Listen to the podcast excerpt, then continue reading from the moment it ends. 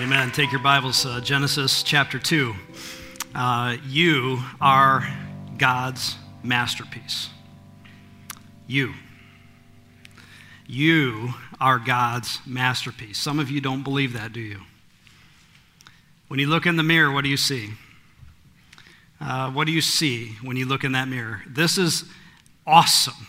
Genesis chapter 2 is the second week of the series. You are his masterpiece. The creation narrative in Genesis 1, we were at last week, uh, it was like Beethoven's Fifth Symphony. It was crescendoing uh, all throughout uh, the universal display of God's awesome character as He creates the universe. And all of it is like a symphony as it crescendos and builds to this final climax of creation stories in chapter 1, verse 27, where it says, So God created man in His what? In His own image. In the image of God, he created him. Male and female, he created them. It is the first lines of poetry in the scripture, and it's as if God reserved his best art for last.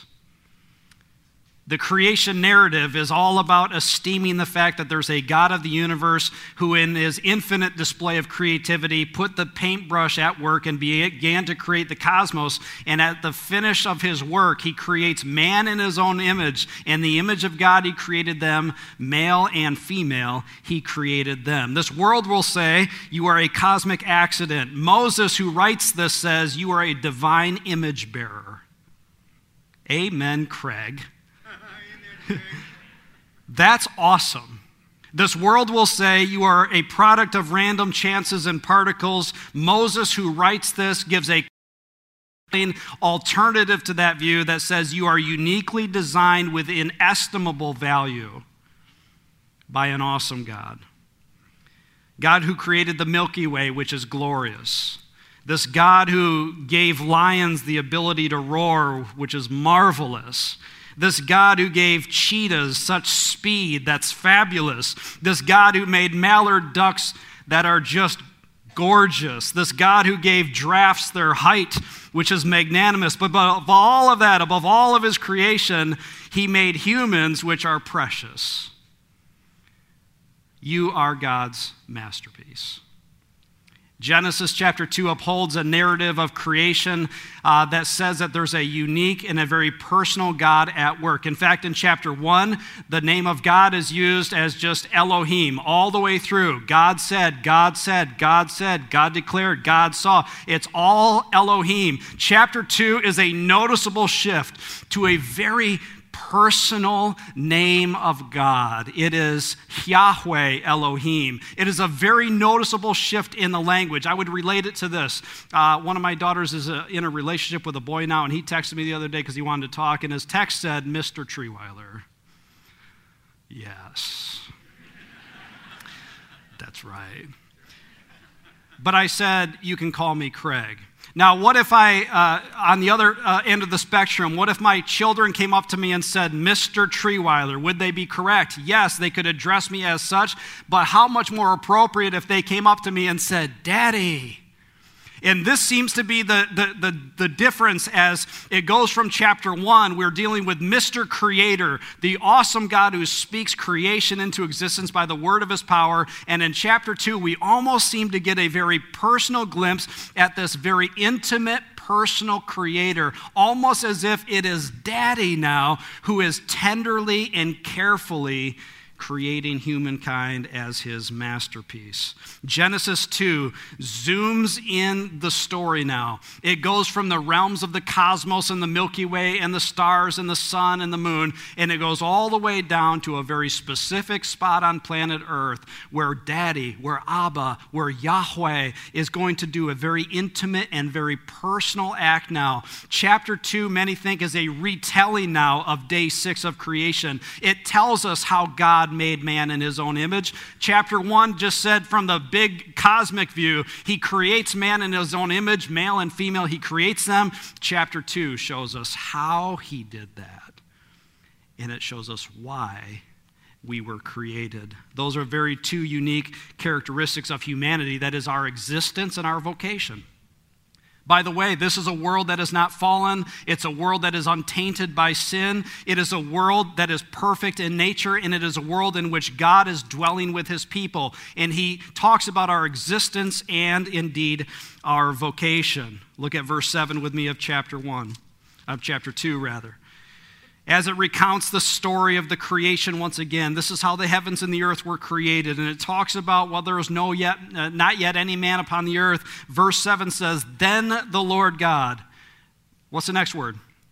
Formed, very personal, very intimate, formed the man of dust from the ground, and next word, breathed into his nostrils the breath of life, and the man became a living being. Genesis 1, God said, Let there be. God said, Let there be. God said, Let there be. Chapter 2, the Lord, the powerful personal creator, is viewed as a hands on God. This creator of the universe uh, bends a knee, if you will. He gets down in the dust of his creation. This creator now is pictured as getting dirty a bit. He takes and collects dust together. This hands on God who has the power to speak the cosmos into existence by the word of his power, doesn't do so here. He's a very personal creator. He begins to shape this person who has a heart that beats, a brain that thinks, with bones and ligaments. He gives us a, a tongue to taste, a mouth uh, to speak, ears to hear. He gives us eyes to see. That's amazing, right? I mean, he does all of this. It is, a, it is as if the potter is shaping the clay. And the scripture here talks about this man that he makes, this, this, this thing, this object, by the way, is not living yet, and it calls him a man of dust. Dust. Indicating our frailty, our dependence upon God. Psalm 103 will say that we are just dust. Ecclesiastes 3, we are all from dust. The scripture speaks about dust as if we are frail and dependent upon this one who created us all. And therefore, perhaps the best biblical name that you could ever give a son would be Dusty or Clay. biblical names. But what was true of Adam in a very specific sense is also true of us in a very special way as well. Here is God, the potter, shaping the clay. Here is God, Psalm says, forming our inward parts. The psalmist says that he knit us together in the mother's womb. Isn't that a power? That's a, isn't that a very personal act? Here is the God of the universe knitting, forming, shaping. And what was true of Adam in a very unique way at the start is also equally true of us that we could say we too are people of dust, created by this awesome God, formed and knit together in our mother's womb. When you think about knitting, what is that? It's like, it's like a, a, a grandmother, right? Or a mother, oftentimes, who, who knits together and, and who weaves. And, and this is a picture of a very personal God. You know, when you do, uh, there, there's many people that are into uh, you know, finding out where their ancestries are, uh, finding out where their heritage, where their roots go. Uh, you know, uh, you got what, what's your background? You know what your background is, your family lineage, your family history. Uh, I think I'm half Dutch and half German. I think that's what I am. We never knew what my wife was until this past year, and so uh, we did that. It was myheritage.com, and so we found out. It, it, was fascinating. My wife, she's she's 52% English. Okay, royalty that's royalty. She's 20 some percent Scandinavian. That's like Viking. That's serious stuff, right? And she's 20% uh, Welsh. That's like the excitable Irish part of her. Uh, and then she's uh, uh like 4% Eastern European. And then she's 3% uh, Jewish. She's chosen. Love it. But if you take the ancestry, if you take the heritage, if you take our roots all the way back, Acts 17, Paul is preaching the word, and he says that God, this creator, created from one man the entire nations of mankind. If you take the roots, the heritage, the ancestries all the way back, the Bible affirms that we all descended from this one man. But here in the midst of it, verse 7, the most important act has not yet been done. This God who very personally, like a potter with clay, uh, like, a, like a, a grandmother who's knitting together something, the, the, this God who shapes this man of dust, now does divine CPR. It says he breathed into this man. And it says the man became a living being. Do you see it? How do you get life from non life? This world will offer you one alternative. The scripture says how you get life from non life is that we have an awesome God who creates mankind in his image, and as a very stamp of that image, he puts a unique powerful breath of his image into this man, and the man became a living being. You are his masterpiece. This is an awesome personal God. 1 Corinthians 15, New Testament now, we'll talk about uh, this scenario, and it will say this The first Adam, talking about this right here. Uh, Paul, he's writing about uh, Genesis chapter 2. The first Adam became a living being. The last Adam, he's now talking about Jesus, that is the true and better. The, the, the, focus of the series is to get a glimpse at Jesus, the true and better, who can be preached from the book of Genesis. It says this the last Adam became a, what does it say? Read it. Life giving spirit. Isn't that powerful? The first Adam, uh, he became a living being. The last Adam, the true and better Adam, became a life giving spirit.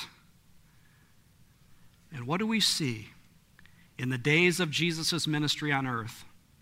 The last miracle of the book of John that Jesus stands at the tomb of a man named Lazarus and he says, Lazarus, he says, Lazarus, come out. Come out. And John says, the man who was dead came to life. This is the powerful Jesus that we worship, isn't it, church? The one who has the power to be a life giving spirit. But it doesn't stop with Lazarus. In fact, all around this globe, anytime somebody goes from death to life, anytime somebody goes from unsaved to saved, or non believer to believer, or from atheist to, a salva- to saved in Jesus Christ, there is something powerful going on as the King of Kings and the Lord of Lords breathes life into that person. And the scripture says, at once we were dead in our trespasses, but now we have what? Come to life through faith in Jesus Christ. This happens all around the globe. There was an article.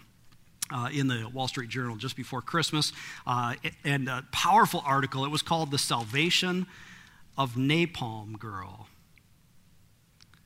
She writes this My name is Kim Phuc, Though you likely know me by another name, it is one I never asked for, a name I have spent a lifetime trying to escape Napalm Girl. You've probably seen my picture a thousand times. Yeah, that picture. The image that made the world gasp. Some called it a turning point in the Vietnam War. It was me, 1972, age nine, running along a puddled roadway in front of an expressionless soldier. I was photographed with arms outstretched, naked and shrieking, in pain and fear, with the dark contour of a napalm cloud billowing in the distance. Those bombs, she says, have caused me immeasurable pain over the course of my life. 45 years later, I am still receiving treatments for burns that cover my arms, my back, and my neck. For years, I bore the crippling weight of anger, bitterness, and resentment. Yet, as I look back over a spiritual journey that has now spanned more than three decades, I realize that those same bombs that caused me so much pain and suffering also brought me to a place of great healing. Those bombs led me to Jesus Christ. My salvation experience occurred on Christmas Eve. It was 1982. I was attending a special worship service at a small church in Vietnam with Pastor Ho Hieu Ha a decade removed from the defining tragedy of my life, I still desperately needed peace. When Pastor Ho finally finished speaking, I stood up, stepped out into the aisle, and made my way to the front of the sanctuary to say yes to Jesus Christ. This is a story from napalm to new creation is a testimony of faith. It's a testimony of what this person, this salvation, the Savior that we serve, who's Jesus Christ, he is a life giving spirit. And it says in Genesis chapter 2, as the Lord forms this person and breathes life into them, this is a masterpiece of God. And you are his masterpiece. Everybody say, I am his masterpiece. You need to believe that. He is a God who can take your most difficult and terrible event in life and transform you from napalm to new creation. We are his masterpiece, and our existence owes itself to him. Take a look now at verse uh, 8 and 15. Verse 8 And the Lord God planted. Uh, now we're going to talk vocation. Why did he create us? Uh, what were we to do? And the Lord God, again, very personal name, think Abba, think Daddy. The Lord Yahweh planted a garden in Eden in the east, and there he put the man whom he had formed. Verse 15 The Lord God took the man and put him in the Garden of Eden to work it and to keep it. Here we have a very specific spot now on planet Earth. It's called Eden. Uh, I, I love the books about Lewis and Clark and the Western expansion and the expedition. And as Lewis and Clark in the early 1800s were journeying out west in Western America, they regularly would describe America as Eden uh, the abundance of the buffalo and, and the herds of, of animals, the idyllic setting of the prairie, the, the, the gorgeous uh, uh, hills of the Rocky Mountains, all of it they described as Eden. But here in Genesis 2, it is literally Eden. This is the one spot on earth now that God has chosen as his headquarters, if you will. In fact, what makes Eden Eden is not the lush and gorgeous flora and fauna. It is not the fact that there's streams and rivers. It's not that there's inestimable value and worth and beauty. What makes Eden Eden is that the glory of God is present in a local, manifest way. On day seven, that we talked about last week, it was as if the Lord on day seven didn't just rest, take a nap. We're talking about his glory now on day seven fills the cosmos, and in a very localized way, his glory, his power, his presence is in Eden. This would be his headquarters. This would be where man and God would walk together. This is where uh, there would be communion and fellowship. This would be the temple. This would be the Holy of Holies, and God would dwell with man. And by the way, if you pan out from the scripture just to kind of get a glimpse of the great theme of this whole narrative, it seems to be that one way you could say the theme of this book is that it is the king of creation who relentlessly pursues his people to dwell with them. In Genesis 2, he dwells with his people. In the Old Testament narrative of the temple, his glory descends and it resides in the temple. In Jesus Christ, his name is called Emmanuel, which means what? It means God with us. Revelation 21 and 22, once again, the glory of God descends and the kingdom of God is with man. All of this narrative is this is that he is relentlessly pursuing you. He is relentlessly pursuing you. He wants you. He wants your heart. This is the story of the book. He is in relentless pursuit of outcasts and misfits.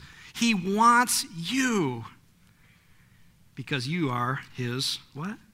Masterpiece. And this is what makes Eden Eden. And the vocation that he gives them is, is to work it and to keep it. That is the ground. They, the first occupation is a farmer. It calls to mind Paul Harvey's Dodge commercial. And on the eighth day, God looked out over his spacious creation and he said, I need a farmer. This is God. he needs a farmer. And this farmer, this man, is given an occupation to work it and to keep it and to work the ground. It's very fascinating, isn't it? That here you have a man in a garden given a mission and a purpose for living. And it's no wonder as we look at the true and better, at Jesus true and better, that the Gospel of John, who, as we talked about last week, he's writing a new creation narrative. In the beginning was the Word, the Word was with God, the Word was God. He's writing a new Genesis story with Jesus as the true and better Adam. And as we move to the end of the narrative, as Jesus is finishing his work, he has kept the ground. He has worked the ground. In Genesis, I'm sorry, in John chapter 18, what do we find is that as his ministry is coming to a close, we find Jesus in all the other all the other gospels, it refers to it as Gethsemane. John calls it a garden. And in John 19, when Jesus is crucified, John is the only one to say, Now the place that he was crucified was located in a garden. And in John chapter 20, when Jesus raises from the dead and appears to Mary, Mary does not recognize that it is him because it says Mary supposed that he was a gardener. Do you see the ties to the biblical story? Is that the work that the Lord gave Jesus to do is done and it is finished in a garden. He is a he was supposed to be this gardener. Why? Because he is pictured by John as the true and better Adam who fulfills the work of his father and Jesus who said, "Father, I have glorified you on earth by fulfilling the work that you have given me to do." That is how you preach Christ from Genesis. So here we have Jesus who finished the work. But we also have a very clear picture to the vocation of this man. And I ask you, what is the purpose and calling of your life? What is the very specific thing that he has given you to do? And it calls to mind the words of uh, Colossians chapter 4 when Paul tells this one man in the church of Colossae, fulfill your ministry in the Lord. How many you ever wanted to quit give up, right? How many have ever said, I just don't, I, I, I'm tired, whatever? Listen, fulfill your ministry in the Lord. Are you a farmer? Do it for his glory. Are you a business owner? Do it for his glory. Are you a single mom who's tirelessly uh, wrangling the kids and trying to grow them up in the faith? Do it for his glory and as unto the Lord. Are you single? Are you married? Do you have roommates? Uh, are you an employee? Wherever you are at, listen, fulfill your ministry in the Lord. Work the ground, keep the ground. Vocation is a beautiful, beautiful thing. We are his masterpiece. Point number two created with freedom. Look at verse 9. And out of the ground, the Lord God made to spring up every tree that is pleasant to the sight and good for food. The tree of life was in the midst of the garden, and the tree of the knowledge of good and evil. We're going to talk about those trees more next week in depth. But let's get this they are real trees. It is unlikely that they had some magical power as if they were like the fountain of youth or uh, Indiana Jones in the Last Crusade where he drinks from the cup. It's unlikely that these trees actually held magical power. However, these trees demonstrate, uh, and it is a very clear picture of one of the great traits of being created in the image of God that we are created with the power and the freedom to choose some of you chose to came here today willingly. Others of you were dragged here by somebody. But one of the great traits of being created in the image of God is that we were created with the power, the freedom to choose. Look at verse 16 and 17 as it describes this. And the Lord God commanded the man, saying, You may surely eat of what? Of every tree in the garden but of the tree of the knowledge of good and evil you shall not eat, for in the day that you eat of it you shall surely die. Uh, this is remarkable that God, in the scope of his creation, gives unlimited freedom, unlimited freedom, with one restriction. Isn't that like our God, who's full of grace and mercy and good gifts, that he gives unlimited freedoms?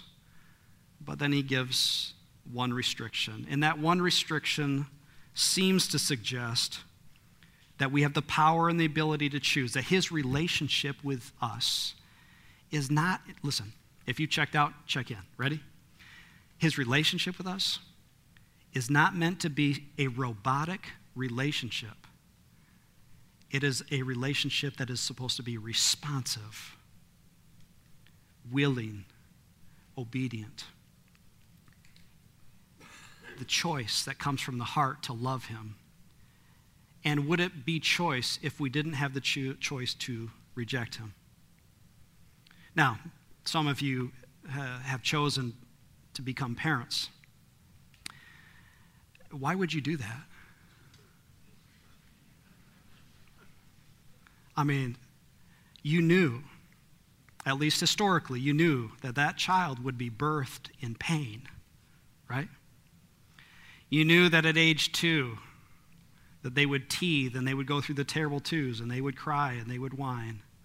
And that whining just won't stop. You knew that at age 8 or at age 10 that that child would fall off a bike and they would break an arm. You knew that there was a good chance that in their teenage years that that child they could hurt your heart and they could rebel and they could make really bad choices. An old proverb says this, not a proverb from the Bible, but an old proverb says when your children are little they step on your feet and when they're older they step on your heart. And yet, in the midst of all of those things that you knew would cause pain, you still decided to have children. And somebody out there is saying, nah, mine were an accident. possible. It's possible. But why would you have children? Because you knew it was going to be painful. We had children because, in spite of the potential of pain, we knew that there was joy in relationship, didn't we? The experience of new life, the joy of walking with our children and seeing them grow. And wouldn't it be fair to say that the same could be said of God? Why would God, eh, people go into speculation? Listen, I don't know all the answers uh, philosophically, but I know this. I know that as a parent, the, the joy of relationship with my children is worth the possibility of pain, isn't it? And here you have mankind given genuine choice to choose. And these two trees become that picture of life and death. Moses writes this, okay? This is the book of Moses. Moses also writes Exodus, Leviticus, Numbers, and Deuteronomy. And I can almost hear Moses as, as he's writing this for the Jewish people coming out of uh, uh, Egypt. I can almost hear his next sermon to the people. In fact, we have that sermon recorded. Here it is in uh, Deuteronomy. Uh, it, it, says this that Moses says to the people, uh, next one, I'm sorry, go, go to Moses 1. I call heaven and earth to witness against you today that I have set before you life and death, blessing and curse. Therefore, read it, choose life. Say it again. Choose life that you and your offspring may live. This is his, this is his sermon in Deuteronomy 30. And I can almost see Moses, who's writing and inscribing this, picturing the tree of life and the tree of the knowledge of good and evil and the great choice of freedom that God has given humankind and speaking to the people of Israel choose life. Have you, like Napalm Girl, said yes to Jesus Christ? Maybe for the first time or maybe continually. Have you said, Yes, I choose life? Because every day before us, uh, believer, now let me talk to you. Every day before us, we have the choice between the flesh and the spirit, don't we? It's a, it's a genuine choice. If you live by the flesh, you will gratify the nature of the sinful nature. And if you live by the Spirit, let us walk by the Spirit flesh, spirit, life, death, light, darkness. Jesus then comes along in the Gospel of John, who writes a new Genesis narrative. What is, uh, what is uh, those great words in, in the Gospel of John that are not recorded in Matthew, Mark, or Luke? Jesus says, I am the resurrection and the life. I am the bread of life. I am the light of life. John 1 In him was life, and his life was the light of men. And all of a sudden, as the gospel unfolds, we see that the tree of life is a person. It is Jesus Christ. And all who come to him will live. And the great Genesis narrative begins to unfold as we see Jesus, the true and better living water. And guess what? He wants you to want him. And he gives you that choice today. We are his masterpiece, created with freedom and given marriage as a gift. Last point given marriage as a gift. Look at verse 18. Then the Lord God said, uh, It is, what? Read it. Is not good that the man should be alone. I will make him a helper fit for him. Now, this should strike us. It's the first time it's used. Not good. It's not good. What's not good? It's not here talking that there's anything morally wrong with his creation, uh, but that something in creation is not yet functioning the way that he has designed it to. No, this is not an indictment against singleness or against singlehood. That is not what is not good here. What is not good is that there is nobody like Adam yet in the story, in the narrative. There's nobody like Adam who bears the image of God with him. There's nobody like Adam to help him steward his calling. And so God made a helper. And he says this I will make a helper fit for him. Fit simply means this equal and essential.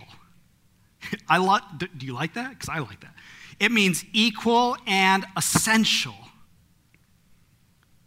And as the narrative unfolds, as, as the Lord uh, creates this equal and essential partner of His, a helper suitable for this man Adam, as this unfolds, the Lord gives a fellow image bearer to give oversight and rule to creation. Together, this man, this woman would have oneness of purpose. They would come together in a way as if God was bringing the two halves back together again, or the two sides literally back together again, and He would unite them in marriage. And as God formed this woman and brought her to the man, we have the first human words in the Bible. In fact, it is the only human words before the fall of man. And these words are poetry.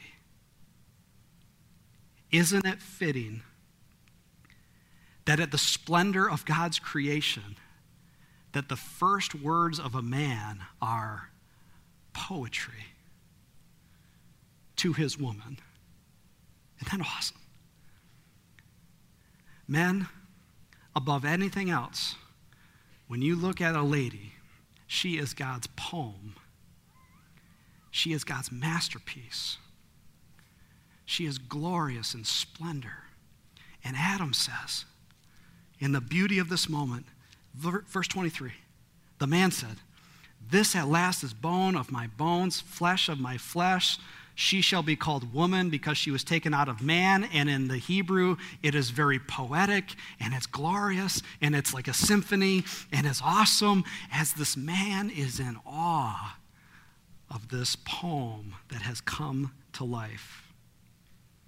And with that, Moses now gives like an editorial comment he breaks out of the narrative, Moses does, and kind of gives a charge to Israel, to the people of God in verse 24. Therefore, this is editorial. He doesn't do this often. He breaks out of the narrative and he gives editorial comment. Therefore, a man shall leave his father and his mother, hold fast to his wife, and they shall become one flesh. This verse is quoted four times in the New Testament. Every time it's pointing back to the Genesis narrative as the gold standard of marriage.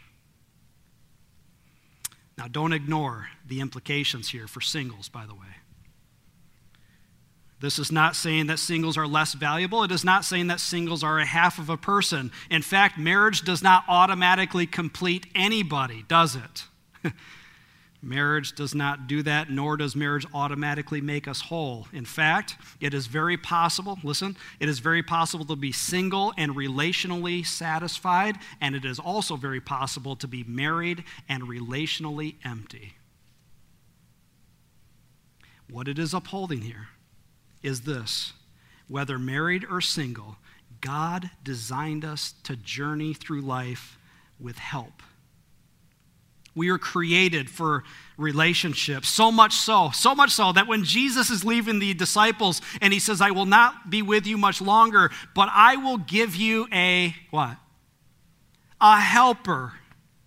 I will give you a comforter to be with you and walk with you. And what does the scripture then uphold? That even for those who experience singleness as a result of death or abandonment, it upholds the fact that that person who is walking in a single relationship with the Lord has an incredible relationship with the Lord because the scripture says that he is a father to the what? Fatherless. And it says in Isaiah, You are my husband. What a beautiful picture of God who designed us for relationships, yes. He gave marriage as a gift, but make no mistake, even outside of marriage, even in a life of singleness, even in a life of singlehood, we can walk in sweet fellowship with Jesus Christ because he has given us a helper. Isn't that good news? And it is no mistake that this biblical narrative that begins with a marriage ends with a marriage. And whether you're married or single, all of human history is marching towards that ultimate day when the bride has made herself ready and is presented to the bridegroom. Revelation 19, 20, 21, and 22 is the marriage supper of the Lamb. Listen, if you're married, if you're single, it doesn't matter. What matters is this is that you are ready on that day to walk the aisle and meet Jesus and be united in marriage with him. The great marriage supper of the Lamb. What do we do with this? Action steps here it is choose life. Choose life. Maybe you came today, you're in the back five rows today, you kind of slipped in, you're going to slip out. Listen, especially to you, choose life. He's presented before you options every day of life or death, flesh or spirit. Choose life. Number two, fulfill your ministry. What is it that God has called you to do? What garden has He put you in to work it, to keep it? Listen, do it with all of your might. Work as unto the Lord, Colossians teaches us. Number three, give God responsive love. Don't be robotic. He wants responsive love, abiding in Him, walking with Him. Number four, here's a very special opportunity pray for your marriage. This week and this week only, our staff talked last week about upholding the fact that God has given us marriage as a gift, hasn't He, church? Amen? Amen? Yeah. He's given us marriage as a gift, as a picture. This week and this week only, we want to pray individually for your marriages. Every day this week, Monday through Friday. You ready? Ready? Monday through Friday, from 3 to 6 p.m., our offices are open and our staff is going to be available to pray for you and your marriage. That is, we're going to spend time with one of your marriages and we're just going to pray for you. It looks like this you're going to show up anytime between 3 to 6. You don't need an appointment. Just walk in with your marriage. If they don't want to come, if they're not in town, you can come alone. You're going to walk in and you're going to spend 10 or 15 minutes just receiving prayer. Nothing weird, trust me. It is prayer for your marriages. Do you have to have problems to come? No. But you may have problems, that's okay. This is not a counseling session. This is us praying for marriages. Monday through Friday, 3 to 6 p.m., we're going to have staff members available to pray for you in your marriage. No appointment necessary. And as Geico says, 15 minutes could save 15% of marriage problems this year. Okay? So, old, young, uh, planning to be married, uh, pre married, come. 3 to 6 p.m., Monday through Friday. Pray for your marriage. Number five and last, believe it. Believe it. That is, You are his masterpiece. You are his masterpiece. I read in a book uh, just yesterday. Uh, we live in a selfie culture, don't we? How many of you have ever taken selfie? Selfie. Uh, the, one of the girls that was interviewed said this that I never post my first selfie. Sometimes it takes me 70 attempts. And I thought, serious, I thought, isn't that, isn't that sad? That we live in such a culture that we we feel that we have to be selective in sharing because we really, we really don't have enough self esteem in the Lord to be confident in who we are. Church, believe it. You are his masterpiece. Let's pray. Father, we need your help now as we go out uh, to you who belongs all glory, power, honor, and dominion. We give you praise. Thank you that you created humanity with a very precious, special image, with the ability to choose. God, give us strength to choose life.